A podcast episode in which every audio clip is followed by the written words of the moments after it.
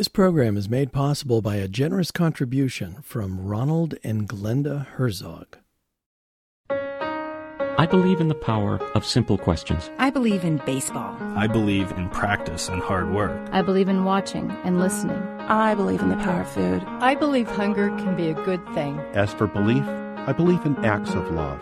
I believe government is a verb. And I believe in jury duty. This I believe.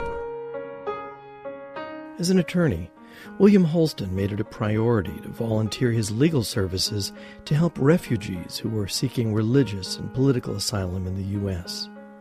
One particular client helped Holston see that service to others is a privilege and a path to greatness. Here is William Holston with his essay for This I Believe. I believe that to be great, you need to be a servant. What do you think of when you think of a great person? Do you think of someone who is highly educated, wealthy, or powerful?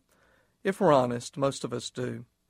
Dr. Martin Luther King Jr. once said, Everybody can be great because anybody can serve. You don't have to have a college degree to serve. You don't have to make your subject and verb agree to serve. You only need a heart full of grace, a soul generated by love. These are beautiful words, but I'm not sure I understood them until an event several years ago. Through this experience, I came to believe that service is a privilege. I've practiced law for over 25 years. One of the things that I've had the privilege of providing is pro bono representation for people seeking asylum here in the United States. Through that experience, I've had the opportunity to hear the stories of very brave people who face prison and torture because of their race, their pro democracy activities, or how they worship God. It feels pretty good to help someone. A number of years ago, I represented a young man from Zaire, now called Congo. He had been a pro democracy activist. This resulted in his arrest. He had miraculously managed to escape and make his way to America.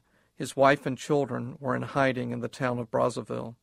I assisted this young man to obtain political asylum here. Months later, he showed up at my office with his wife and children. They were no longer in hiding, but now making a new life in the United States.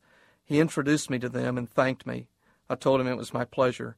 He looked at me, paused, and said, No, I know what you did for me. You gave me my life.